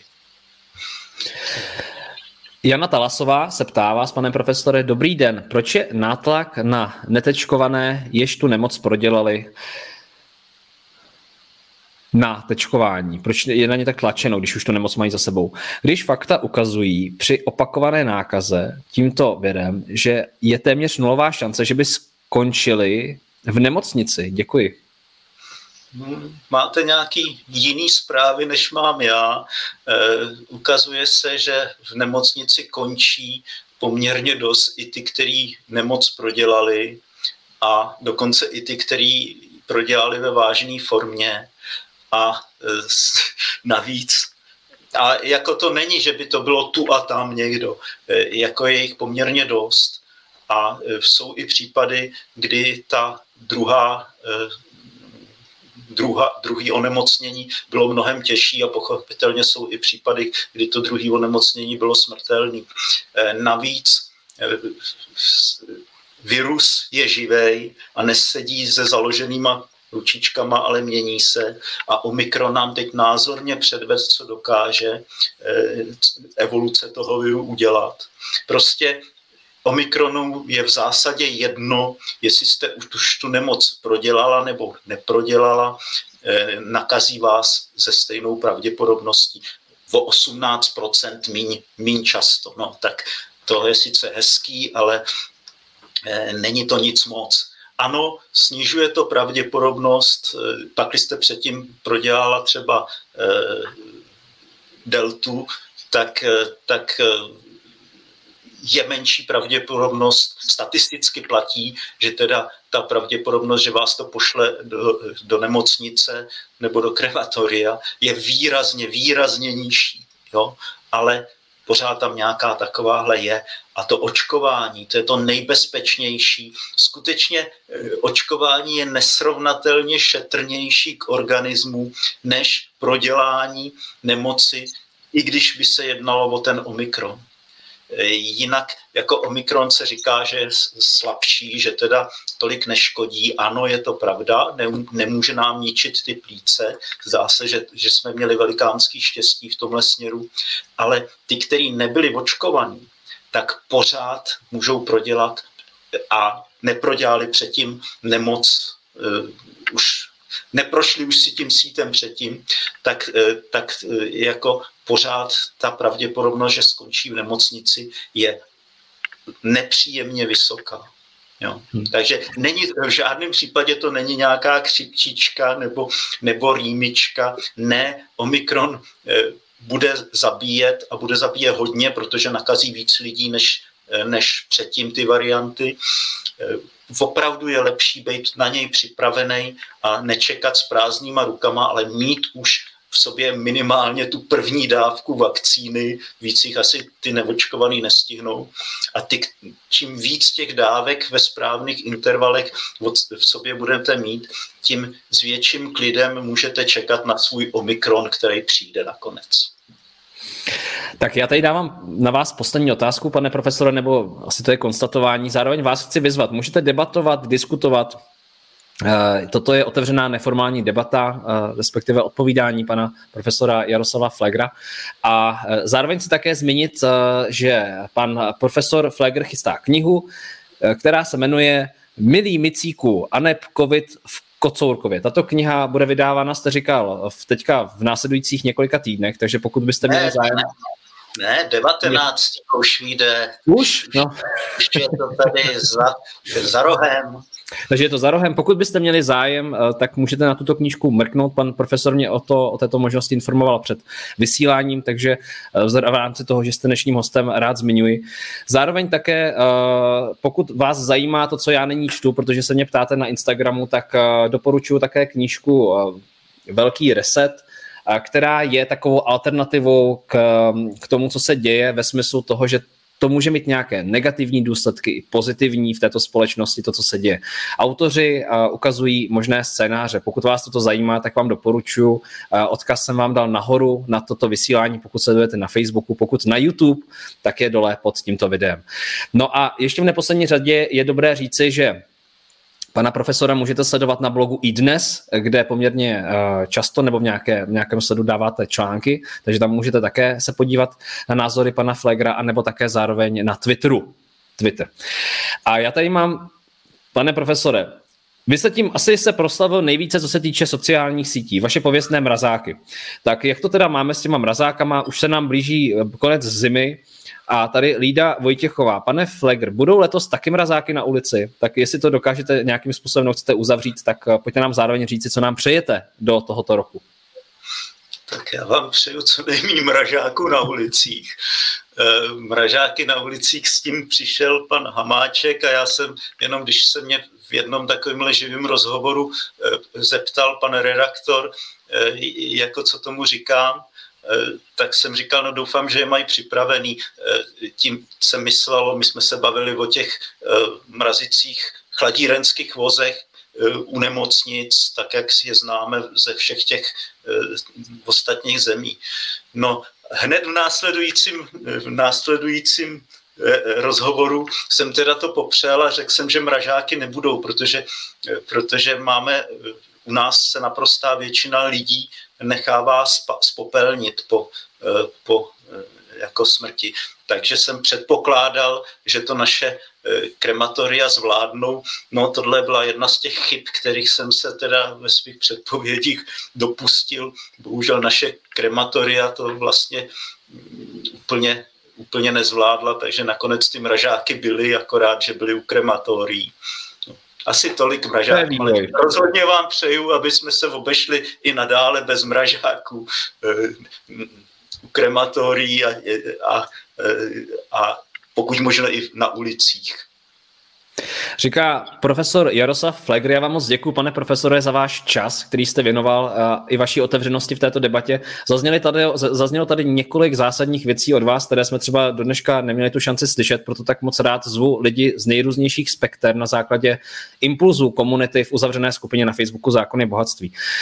Uh, chci vám popřát také mnoho dobrého a divákům uh, děkuji za vaše sledování, děkuji za vaši přízeň, za vaše případné sdílení či debatu. Myslím si, že je fajn eh, debatovat, diskutovat, případně kritizovat. Eh, toto je otevřená platforma. Pokud s něčím nesouhlasíte, tak já osobně se budu prát o vaše právo nesouhlasit, protože na tom dnešní společnost, věřím tomu, ještě stojí. A eh, děkuju, mějte se hezky, odkazy máte nahoře na knihu, kterou právě čtou a jestli se chcete zapojit, tak, tak budu moc rád. A Těším se v dalších rozhovorech. Máme teďka v lednu nás čeká osobnosti jako Karel Janeček, čeká nás eh, třeba, no já už to nebudu prozrazovat, já to nechám dál plynout. Jinak pokud chcete rozhodovat o budoucích hostech, tak se připojte do uzavřené skupiny na Facebooku Zákony bohatství. Můžete případně Zákony bohatství sledovat i na Telegramu, pokud nemáte, stáhněte si v počítači nebo na mobilu a je tam vlákno, když dáte do hledáčku Zákony bohatství, tak tam najdete. No, to bylo vyčerpávající.